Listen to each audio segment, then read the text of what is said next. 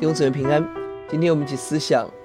约书亚记第二十章设立逃城。当以色列十二个支派的分地完成后，接下来就重要的是逃城的设立。一到六节逃城的法则，七到九节设立的位置：河西三座，河东三座。逃城的设立，一方面是对过失致人于死的保护，是神怜悯的表现；二是避免流无辜人血在以色列当中。是神圣洁的表现。三，也是教导以色列民甘心把自己城市分别为圣，学习奉献，是感恩的表现。钥节在第七节，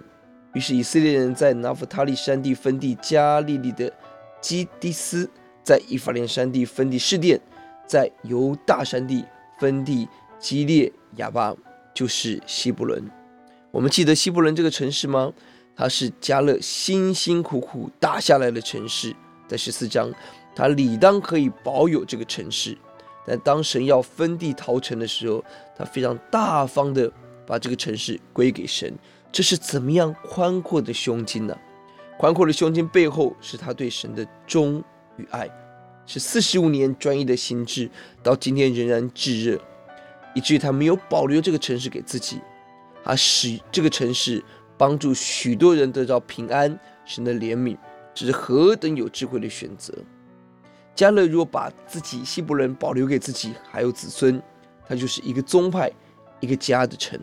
但他选择把它分享出来，成为逃城，